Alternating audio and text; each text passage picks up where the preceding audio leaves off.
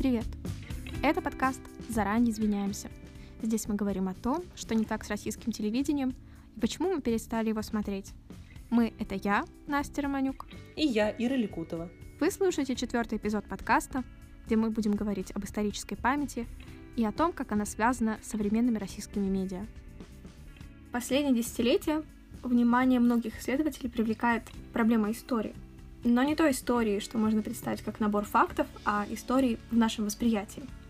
История в сознании человека — это отнюдь не бездушный перечень сведений. История для человека всегда эмоционально окрашена. Во всей веренице веков выделены только некоторые события, только некоторые ключевые эпизоды, из которых складывается представление о положении человека в мире и человека именно как части народа. То есть история преломляется в какой-то момент и перестает быть объективной, и я вообще не знаю, повернется ли у кого-то назвать историю объективной наукой в принципе. Ведь даже если смотреть на профессиональных историков, между ними есть расхождения, разночтения, которые вызваны скорее предпочтениями и убеждениями. Что уж говорить про куда более упрощенное понимание истории, про такое массовое историческое знание. Для обычного человека если такое существует. Важно, чтобы история его страны, история людей, преемником которых он себя считает, чтобы эта история была хорошей, чтобы она была историей побед и успехов. А это непременно делает историю субъективной, потому что происходит выборка каких-то определенных хороших событий, а ведь сама по себе история не может быть плохой или хорошей, потому что сама плохость и хорошесть — это оценочные категории. Так вот, почему человеку так важна история? Вопрос хороший. А, мне кажется, нужно начать с того, что история по определению будет всегда субъективной, потому что если мы говорим про исторический факт, он всегда так или иначе будет содержать в себе интерпретацию. Ну, просто потому что мы люди так устроены, мы от этого не уйдем. Факт без интерпретации — это данные. Это просто набор каких-то голых цифр, интерпретируя которые мы получаем, собственно, факты. Почему нам так важна история? Наверное, потому что мы не можем существовать в отрыве от чего-то большего, от какой-то идеи, от чего-то, что определяет нас как общество, что дает нам эту самоидентификацию и дает нам понимание того, а кто мы вообще есть на самом деле. Учитывая то, насколько тесно связана история и настоящее, и то, для чего мы, собственно, выбираем эти позитивные факты и репрезентуем их в обществе, это, собственно, для того, чтобы связать настоящее и прошлое, протянуть какие-то традиции и оценить настоящее с позиции того, что уже было. И история нам нужна для нас же самих, для нашего же собственного спокойствия, для того, чтобы мы как общество и уж тем более как государство существовали. Из представления об истории складывается историческое сознание. А историческое сознание можно определить как понимание обществом своей исторической идентичности, своего положения во времени, связи своего настоящего с прошлым и будущим, как раз то, о чем ты говорила. То есть это представление об истории определяет тебя и определяет и твое будущее. Но проблема ведь в том, что мир не статичен, время идет, и каждое крупное событие несет за собой изменения, которые порождают какой-то другой тип людей, другой тип исторического сознания. Это легко увидеть на примере нашей собственной страны, есть люди, которые повзрослели в советское время, у них одно историческое сознание, потому что они воспитаны вот в логике той системы взглядов и ценностей. Есть люди, выросшие в 90-е, у которых в голове что-то совершенно другое. И есть мы, у которых еще не очень понятно что. Наши ценности когда-нибудь исследуют вдоль и поперек, и мы поймем, что мы за люди. Так получается, что в обществе живут одновременно люди, обладающие иногда диаметрально противоположными взглядами. Э, люди, выделяющие в истории страны совершенно разные ключевые события и от того дающие разную оценку и, соответственно, по-разному себя определяющие в этой истории, в этом времени историческом.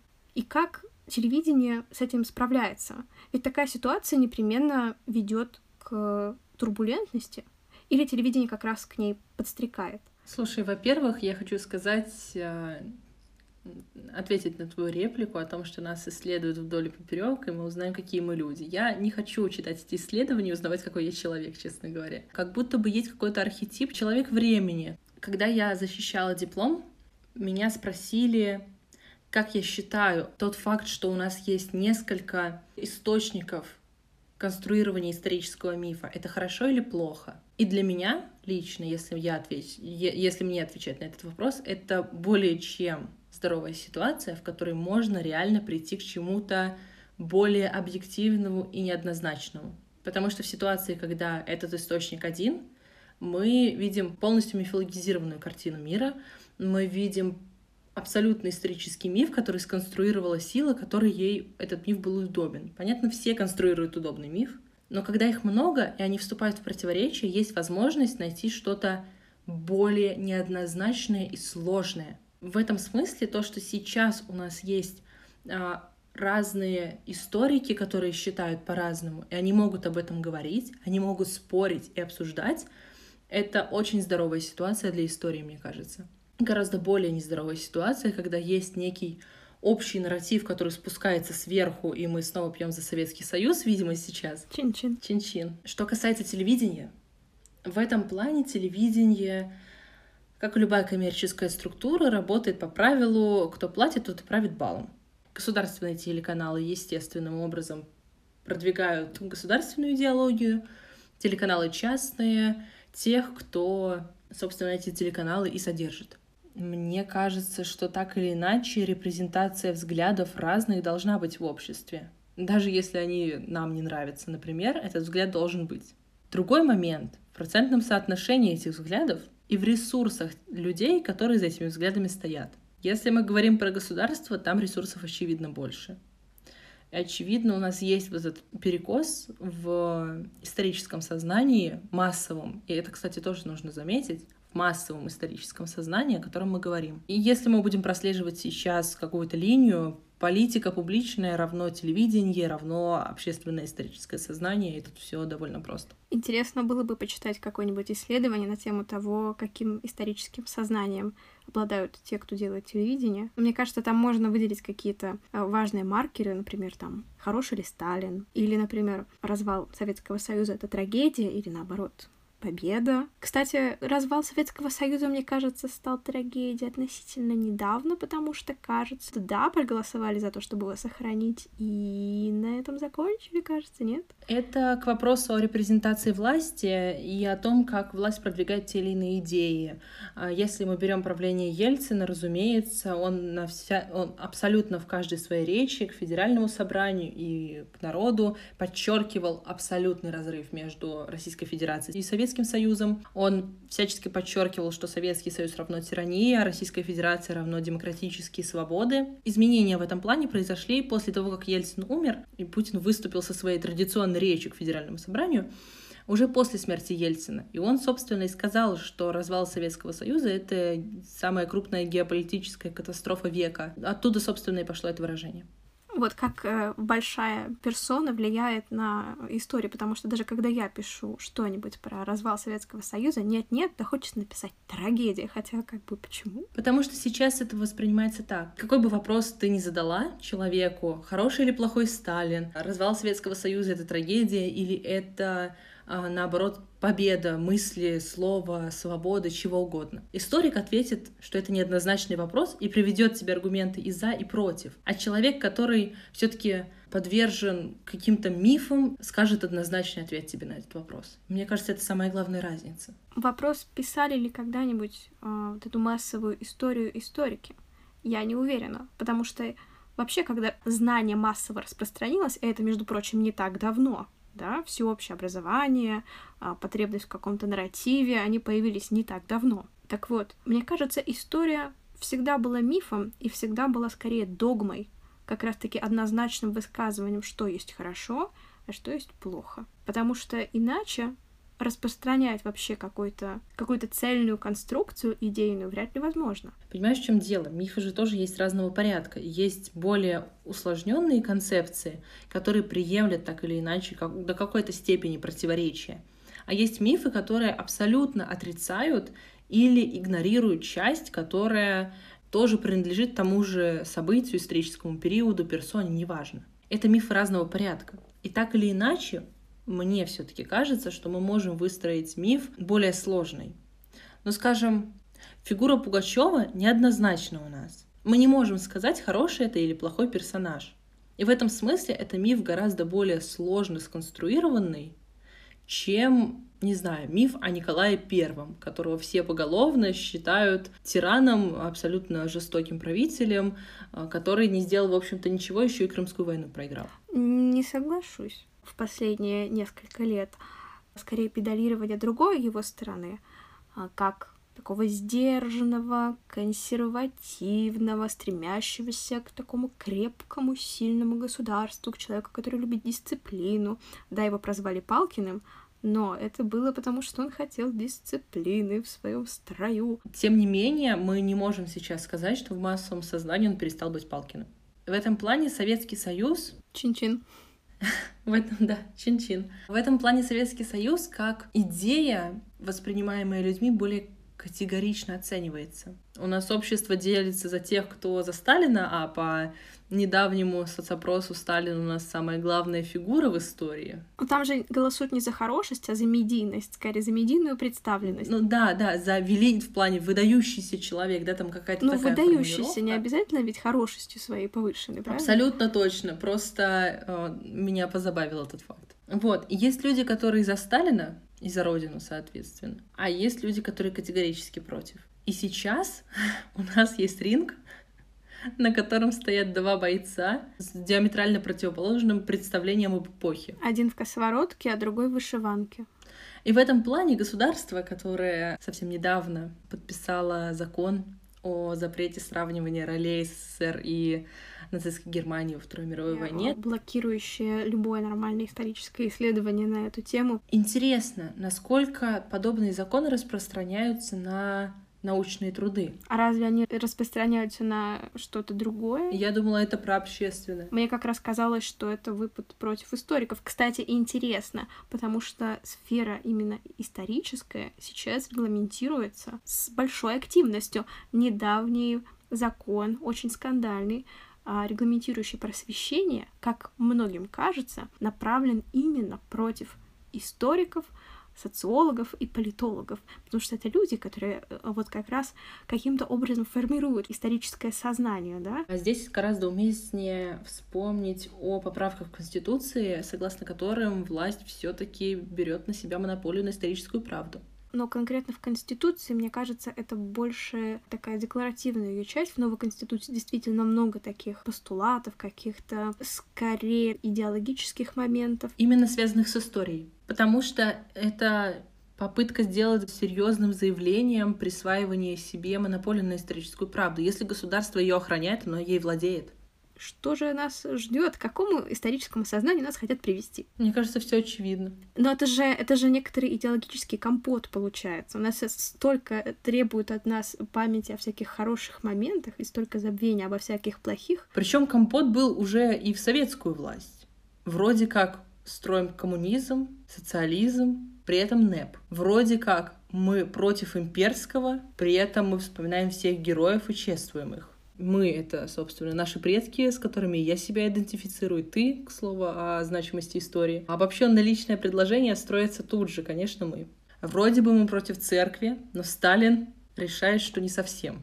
И в этом плане государственная идеология всегда компот. Потому что если там не будет компота, а будет какая-то однозначная позиция, вероятность того, что это захватит массы, которые противоречивые в своем составе, гораздо меньше. Государству нужно только сгладить противоречия и сделать вид, что это некий монолитный каркас, на котором можно выстраивать государственную идеологию дальше. Это как в теории коммуникации. Чтобы через любые семантические или механические шумы до масс дошла информация, ее нужно на входе давать больше. Тогда вероятность того, что она дойдет, выше. И это тот самый компот будет отсеиваться информация, которая массам не нужна, и дойдет та, которая отвечает их собственному сознанию, их собственным взглядам. Про советский компот тоже интересно, потому что... Советский компот. Вспоминаю компот своей бабушки. Вспоминаю историю советского кино. Интересно, что как раз в те моменты а, на рубеже э, космополитизма и борьбы с космо... космополитизмом появились многочисленные советские картины, часто названные именами, про вообще каких угодно людей, от Суворова до Гарибальди, потому что нужны были какие-то героические фигуры, которые иллюстрировали бы что-то хорошее. Так что да, Видимо, конструирование происходит по принципу «посмотрите, какие великие люди были, мы такие же великие». Вернемся к тому, какое большое внимание уделяется истории сейчас. Мне кажется, в последние несколько лет даже повышенное. Всегда оно было не маленькое, но в последние годы оно прям-таки драматически, так сказать, возросло. И то, сколько копий сломано в обожаемых мною политических ток-шоу, где люди разной степени образованности высказывают а, различные оригинальные точки зрения на нашу историю, не только на нашу, на любую историю. И мне кажется иногда, если цинично на это посмотреть, что такие разговоры отвлекают внимание. Они как бы забивают э, эфирное время и э, забивают мозги тому, кто это смотрит, потому что история, она уже была. Скажу оригинальную мысль такую. Невероятно. История в прошлом. Гораздо безопаснее говорить о вещах, которые, в принципе, на тебя сейчас как-то не очень повлияют, даже если вы будете драться за то, как вы относитесь к Александру Невскому. Но это, конечно, если забыть о том, что история определяет нас э, едва ли меньше, чем язык, если мы, конечно, о ней что-нибудь знаем. Тем не менее, возможно, это такой отвлекающий маневр. Но то, насколько это эмоциональная сейчас тема, указывает на то, что это скорее какой-то нарыв. Это очень болезненная вещь, попытки как-то самоопределиться через историю. Может, это говорит о том, что у нас кризис идентичности? У нас абсолютно точно кризис идентичности, потому что у нас развалилось государство, и у нас нет новой идентичности. Наша новая идентичность построена на старой. А как люди жили вот эти, допустим, лет даже 15 с развала Советского Союза, да, как, как они жили без идентичности, или они радовались тому, что у них нет идентичности, а потом они резко э, начали страдать, и вот мы пришли к тому, что имеем сейчас? Они жили не идентичностью, они жили идеей. 90-е — это очень сложное время, отрицать это очень глупо. При этом 90-е нулевые это в плане каких-то мыслей абсолютная свобода. Люди жили идеей о свободе. Люди жили пониманием того, что сейчас они будут строить другое государство. В основном мы все-таки государство, которое в прошлое смотрит. А здесь мы будущим жили. Советская система как раз-таки была нацелена на то, чтобы люди смотрели именно в будущее. Ты, может быть, страдаешь сейчас, чтобы было хорошо потом. Да, но при этом прошлое там играло огромное значение. У нас Ленин до сих пор в мавзолее лежит на площади. Такой молодой. И мне кажется, это самая лучшая метафора, которая указывает на то, что, несмотря на взгляд в будущее, советское прошлое, Советский Союз как таковой, как ознаменование прошлого, как любые памятники и то, почему мы так печемся за памятники и за то, чтобы их не разрушали. Это все про это. Это все все равно про прошлое. У нас однозначно кризис идентичности. Мы так и не понимаем, кто мы. Мы пытаемся за счет прошлого, которое содержало в себе уже вот этот компот идей, мыслей, своих героев, выстроить что-то новое, не используя современных героев. У нас современные герои высмеиваются часто, к ним снисходительно относятся и говорят, что, мол, вот тогда-то были люди, а сейчас не пойми что. Какие есть схемы медиатизации истории, в принципе? То есть мы берем что и как мы его медиатизируем. То есть мы же, получается, прожевываем, переводим в другой формат какие-то вещи, которые нужны чтобы выстроить некоторый нарратив с помощью медиа. Но это в любом случае миф. Мы берем какой-то миф, какую-то идею о чем-то и медиатизируем. Или оно становится мифом, когда мы это медиатизируем? Нет. Нет, оно не становится мифом, когда мы это медиатизируем. Мы медиатизируем уже миф. Оно становится мифом, когда люди начинают отбирать факты. Отбор фактов — это первичная форма конструирования мифов, потому что, отбирая факты, ты выкидываешь другие. Это, к слову, о языке, о чем мы говорили в прошлом подкасте, что то, о чем ты не говоришь, его не существует, ты не репрезентуешь это в массовом сознании. Его просто нет. Сам по себе исторический миф о которых мы, собственно, тут и рассуждаем, имеет определенную цель. Не секрет, я думаю, ни для кого, что история часто становится политическим инструментом. Представление об истории конструируется таким образом, чтобы получился нарратив, который оправдывает нынешнее положение вещей. Таким образом, история всегда немножко пересобирается. Делаются акценты на разные вещи, актуализируются разные ее пласты и, наоборот, сглаживаются другие. Так вот, в связи со всем этим, если посмотреть на то, какой исторический нарратив в медиа выстраивается сейчас, можем ли мы сказать, а какое же государство тогда этот нарратив оправдывает? Создается ощущение, что собирается какое-то государство безусловного добра, в котором есть только хорошие моменты, а если есть нехорошие, то это потому, что нас обидели. Знаешь, что я поняла? Я вспомнила, почему еще мы в 90-е смотрели в будущее, а не в прошлое. Потому что в момент, когда государство перестает существовать, перестает существовать его символы, они теряют значение. И нужен довольно серьезный тайм-аут на то, чтобы разложить эти символы перед собой, понять, что они значили, выбрать нужные тебе сейчас и наделить новыми смыслами. Поэтому мы перестали смотреть в прошлое, потому что в какой-то момент у нас его не стало. Потому что все символы, которые были, обесценились в момент. Сейчас, очевидно, мы можем говорить о том, какое государство у нас сейчас есть по набору символов, которые оно продвигает.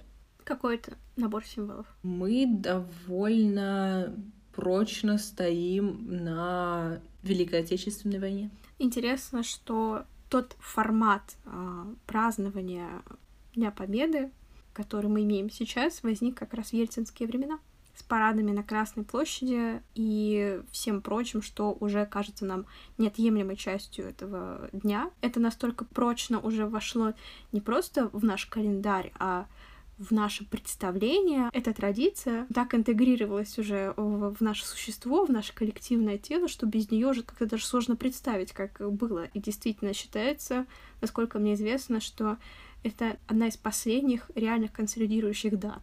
У нас же есть большая проблема. У нас больше половины населения не различает Великую Отечественную и Вторую мировую войну. У нас нет политики встраивания глобальных событий или глобальной литературы, например, глобального чего бы то ни было, мы изучаем историю как будто бы в отрыве от остального мира. Это настолько жизненно для меня. Ты себе не представляешь даже в школьные годы, когда я была еще маленькой и глупой, для меня было абсолютным культурным шоком, когда вдруг после истории России мы начали всерьез изучать мировую историю, и я вдруг поняла, что что-то было вообще в то же самое время в мире вообще что-то происходило. А литература? Никто не рассказывает, откуда русская литература взялась. Откуда взялся Пушкин? Не так давно, в честь одного праздника, приуроченного к Дню памяти, связанному с э, Великой Отечественной войной, скажу я завуалированно, я ходила на городскую площадь слушать речи официальных лиц на эту тему. И я испытала, знаешь, некоторый, некоторый диссонанс, потому что уловила там такое количество наслоений, какого-то даже ни одного исторического сознания в одной голове, вот это действительно некоторый компот. Слушай, что... ну, во-первых, я тебя сейчас сделаю, к слову про наслоение. Каждое 9 мая, кроме ковидных, город Псков поражает меня своими идеями. Удивительное место, в котором перекрывается главная улица города, воздвигаются шашлычные палатки. О боже. Лавочки, шарики с танками, разумеется. Можно я расскажу про шарик? Я, наверное, уже тебе рассказывала про этот чудесный шарик, который я видела несколько лет назад. Воздушный шарик из фольги, сделанный в виде танка, на котором нарисована звезда, но она белая, и написано «Пантера». Звезда значит красноармейский, белая значит видимо, белые гвардейские, а, а пантера — это немецкий танк. В общем, не очень понятно, какие это войска, но символ имеется. В Пскове наслоение другого толка. Наслоение праздности в виде шашлыков, шарики с танками как знак прошлого. И по соседству с шашлычными палатками палатка, где можно записаться в контрактную армию. Каждый год шашлычные палатки соседствуют с палатками для контрактников, и люди заходят и записываются в армию. Во всем этом есть очень нехорошая метафорическая параллель. Согласна. Слушай, довольно жутко, если задуматься. Мы не можем винить людей в том, что они хотят отдыхать. Но а где же как раз вот эта трагическая составляющая. Она осталась только в каких-то документальных фильмах по Первому каналу, которые идут э, максимум час, а потом идет концерт военной песни. Где же эта память, которую мы так сильно охраняем, если в итоге мы обесцениваем главную трагедию 20 века? И мы эту катастрофу празднуем шашлыками. Я как-то читала небольшую статью на тему того, о чем же станет этот день памяти через несколько лет может быть, через несколько десятков лет. Вообще, с чем связаны нынешние изменения, да, с состоянием нашей памяти? С тем, что все таки Живые свидетели уходят. Время неумолимо, хотя архивы огромные, э, тем не менее, начинает это стираться, начинает превращаться именно в какое-то торжество, в какой-то праздник, и вот э, автор той статьи, которую я читала, высказал предположение, что вообще через несколько десятков лет это будет что-то типа карнавала в Рио-де-Жанейро, какой-то праздник мертвых, то есть мы будем вспоминать, как выглядели люди, наряжаться в такую же одежду, вспоминаем детей в военной форме, что я считаю тоже довольно жутко. Это ужасно. Короче, любые исторические события непременно упрощаются, а попадая в медиа, они становятся вообще каким-то сплошным стереотипом. Конечно, то, что я сейчас скажу, не касается непосредственно телевидения, но пример, который я вспоминаю всегда, когда э, речь заходит об исторических мифах, э, тот самый кадр из фильма «Октябрь» Эйзенштейна, когда э, люди штурмуют Зимний дворец через ворота, чего никогда не было. Потому что в Зимний просто зашли, во-первых, а во-вторых, зачем заходить через ворота, если через 100 метров просто площадь. Вот, тем не менее, яркий образ есть? Есть. Когда говоришь о революции, представляется примерно это. А как же солдаты советские, которые в окопах курят Мальборо? А как же кубанские казаки, у которых ломится стол от различных яств, когда вообще-то голод в всех областях? Из какого же ссора состоит наша историческая память? То есть ты решила поговорить про грустную тему, да? Я испытываю определенные проблемы с этим даже в моей персональной жизни, потому что я понимаю, что, кажется, многое из того, что я думаю, не соответствует примерно никакой действительности, если вообще может соответствовать. Даже то, что мы говорим про недавнее прошлое, не то, что 90-е, даже нулевые уже превратились в определенный миф. 90-е э, как время свободы и как лихие 90-е, время полного хаоса. Нулевые как время стабильности и роста. И это уже превращается в мифы. Как же быстро это происходит? И какую роль в этом всем играют медиа? Огромную, сейчас огромную. К слову о медиатизации истории. Потому что спикеры выступают в телевизоре и говорят нам вот эти вещи. А историки не выступают в телевизоре. Потому что историки скучные. Потому что историки сидят и изучают. Они пересказывают то, что им сказала их мама, которой сказала соседка, который сказал сын, который где-то что-то подслушал. И меня тоже очень тревожит тот вопрос, что все то, что я знаю, на самом деле может быть просто фикцией. Потому что с историей всегда все неоднозначно. Это довольно распространенная ошибка, когда мы меряем прошлое мерками настоящего. Это абсолютная глупость, когда мы пытаемся оценить что-то какими-то своими новыми нормами. Они, очевидно, переосмысляются каждую эпоху. Поэтому говорить, что вот было крепостное право, поэтому царская власть была гораздо более тоталитарной, чем Сталин, а такие идеи тоже высказываются. Это, по-моему, абсолютная профанация. Называется красивым словом ретроактивное осмысление. При этом мерить прошлое мерками настоящего — это плохо, но мерить настоящее мерками прошлого кажется естественным. Как будто бы мы имеем право настоящее оценивать прошлым. У меня есть еще одна личная боль, потому что я тысячу лет назад сдавала ЕГЭ по истории. А, я думала, я была княгиней Ольгой. Я думала, тут будет такое продолжение. Я приготовилась. А, и ты мне скажешь, что я была печенегом каким-нибудь? Не в этом дело, а в том, что только спустя несколько лет после этого неповторимого, не дай бог повторимого события в моей жизни, я поняла, насколько вообще-то когда сдавала ЕГЭ и помнила все эти вещи, которые нужно было помнить, чтобы сдать ЕГЭ по истории, каким я была носителем какой-то вот этой требуемой памяти, официальной памяти, официального нарратива. И дело даже не в том, что я произвела какую-то огромную переоценку и сказала, а, меня обманывали, на самом деле эти события были не такими хорошими, они были плохими. Дело скорее в, в моем удивлении относительно того, а что же было выбрано Потому что оказалось, что вообще-то еще довольно много разного интересного происходило, и почему именно это, понятно не совсем. А ты не поймешь. У нас к сожалению, насколько я могу судить согласно моим исследованиям, нет какой-то политики относительно исторической памяти. У нас нет какого-то курса, такого условного бизнес-плана на пять лет вперед. Блин, прикольно было бы, знаешь, пятилетку по реформированию исторической памяти. Только у нас это хаотичный процесс. Откуда берется вот это знание об истории? Как будто интуитивное, как будто оно всегда было в твоей голове. А знаешь почему? Потому что государственная гражданская идентичность всегда часть личной. Ценности, которые есть у государства, к тебе приходят через все, через все символы. Они же все считываются, все парады, все речи, то, что говорят твои родители, та среда, в которой ты живешь, это эти ценности. Как личность, ты еще и гражданин. Это всегда очень естественный путь. Это не нужно в тебе воспитывать и вбивать в тебя. Ты принимаешь тот взгляд на историю, который есть, ты принимаешь тот взгляд на общественную организацию, которая есть. Это контекст. Это примерно то, о чем мы говорили в прошлый раз про язык и власть. И медиа в том числе ретранслирует тебе вот эту позицию, которую ты усваиваешь. И при этом интересно, что про одни события мы слышим очень много, потому что про них проводится бесконечное ток-шоу, а другие остаются как бы такими точками забвения. Ну, например, как русская революция. При том, что про нее выпускают кучу сериальной продукции, которая идет по федеральным каналам, какого-то реального разговора я что-то о ней не припомню. На самом деле с революцией все вообще не так однозначно.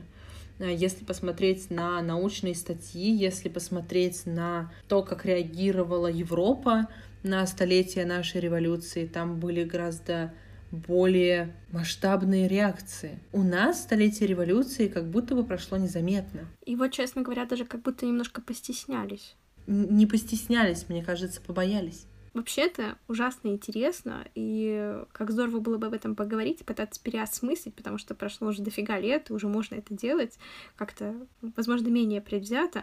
Но интересно, как это бьется вот с этим историческим нарративом, когда, с одной стороны, революция — это катастрофа, с другой стороны, революция — это благо. Обе эти позиции будут непротиворечивы, если человек будет считать, например, что развал Советского Союза — это катастрофа. То есть он может считать одновременно, что начало Советского Союза и его конец — это катастрофа катастрофа, и, в принципе, можно себе представить такого спикера. Может быть, поэтому не решились так освещать эту тему? Мне кажется, что поскольку советское прошлое довольно плотно существует в нашем сознании сейчас, даже в моем, переосмыслять его начало — это сложно. Плюс у нас нет никакой государственной позиции на тему революции. Есть чудесный пример Чудесный праздник. Чудесный повод собраться всей семьей в День народного единства, о существовании которого мы узнали не очень давно.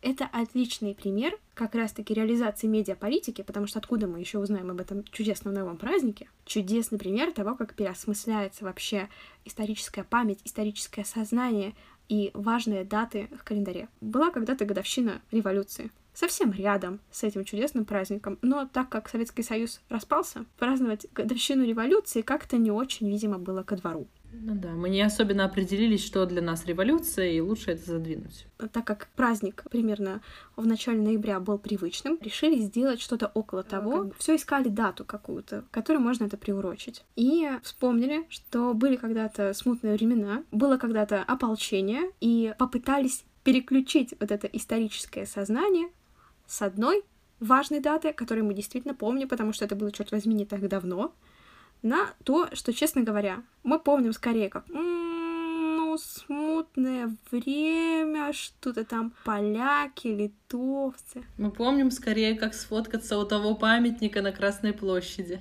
Да, там Минины Пожарский. Ну, то есть, в принципе, память есть, но, честно говоря, это было 400 лет назад. На границе с амнезией.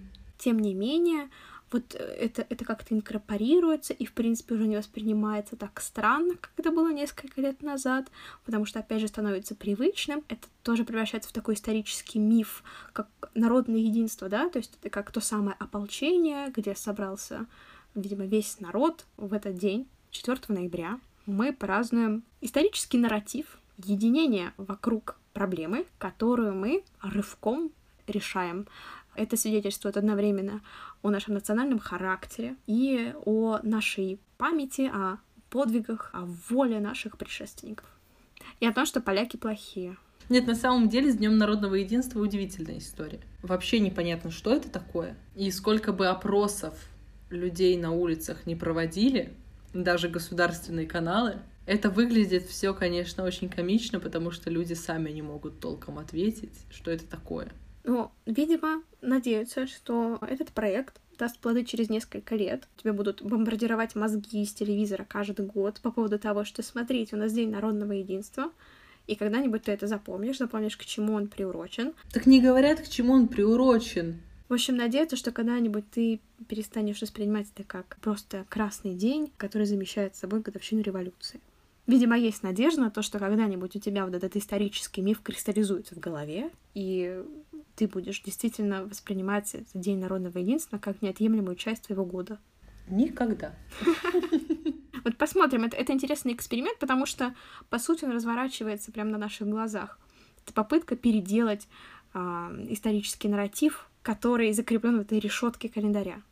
Это отсылает нас, на самом деле, к, к памяти как к сущности. Потому что память, конечно, выхватывает определенные события, именно так конструируется наше историческое сознание. Но вторая и, возможно, даже более важная функция памяти — это забвение. Чтобы помнить что-то, чтобы не сойти с ума от того количества памяти, которое у тебя есть, ты что-то забываешь неизбежно. И в данном случае мы как раз имеем пример забвения. Люди помнят, помнят определенные хедлайнеры общественные, которые консолидируют эти силы за собой и распространяют те знания, которые какая-то часть общества забывают дальше. И так нам не удается забыть полностью. На этом все. Если вам понравился эпизод, выражайте свои симпатии, а еще расскажите о нас друзьям. Заранее извиняются Настя Романюк и Ира Ликутова. Всем спасибо.